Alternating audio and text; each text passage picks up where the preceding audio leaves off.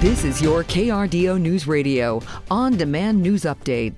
Two students from Doherty High School in the hospital fighting to survive. They were seriously hurt in a crash outside of the D11 campus near Austin Bluffs and Barnes yesterday.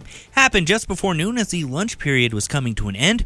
A third teen had minor injuries and was treated on the scene. Overall, a scary situation for Doherty parents like Joanne Maloney.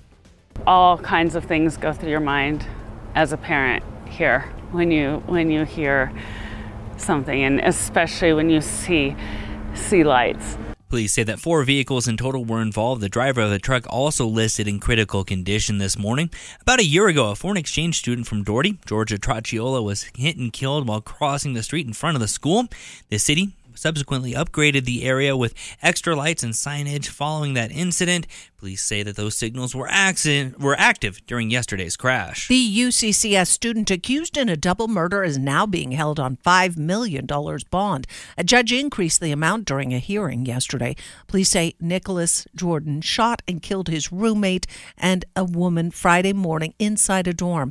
He was arrested Monday about three miles from campus. Prosecutors argued the 25 year old could be a flight risk since he's from Michigan, and they claim he already tried to leave the state after the crime. Jordan is due back in court on Friday.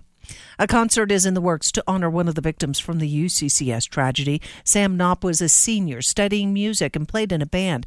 His friend and bandmate says he was incredible on the guitar. They met last year, and now Anthony Scornavaco is putting together a Colorado Springs benefit concert to help with funeral expenses. Local rock bands will hit the stage April 26th at Sunshine Studios, donating a portion of ticket sales to the family of the 24 year old. A guitar also will be auctioned off. New Life Church says that they ran out of food in their food pantries last week. Now they're being flooded with donations, but those reinforcements aren't set to last long. New donations will help meet the needs of migrant families who have come to help. Senior Pastor Brady Boyd says last week, five Venezuelan migrant families came to the church lobby asking for help. It was a joy for us to help them. I mean, it's, it's, it's a real issue, it's a real crisis in our community, and um, we need to step up, and our church is stepping up. We're a small part of a larger outpouring of generosity in our community. While they were happy to provide support, they say that they are seeing an increase in the number of migrants showing up asking for help. The increased demand means the fan- pantry was almost completely ran dry. Former County Commissioner and State Representative Douglas Bruce has announced a bid to get on the 2024 primary ballot. Bruce has put up a campaign website and confirmed to our news partners in Denver that he's seeking election for U.S. Congressional District 5, the seat held by Doug Lamborn. Bruce is perhaps best known as the author of Tabor, the popular but controversial Colorado law that limits how much the state can collect in taxes.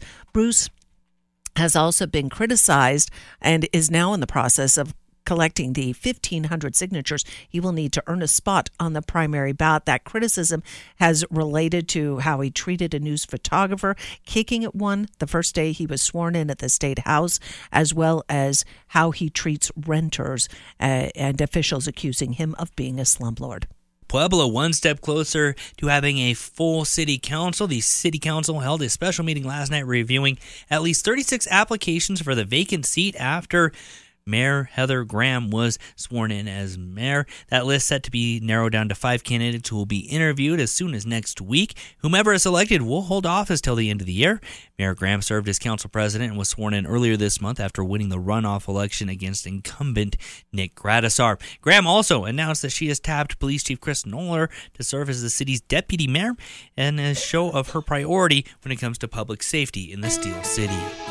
Partly cloudy and windy ahead for your Wednesday afternoon. We will see red flag fire warnings go up across the area starting at 10 a.m. through about 6 p.m. this evening. Winds gusting anywhere from 30 to 40 miles an hour. Still mild today with highs in the low 60s, Colorado Springs in the low 70s around Pueblo. Then tracking a chance for some snow showers overnight and towards sunrise tomorrow morning.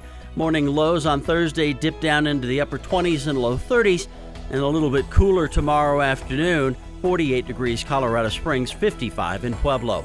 From the Storm Tracker 13 Weather Center, I'm meteorologist Chris Larson for KRDO News Radio. Get news, traffic, weather live on KRDO's morning news weekday mornings from 5 to 9. KRDO's afternoon news weekday afternoons from 4 to 7.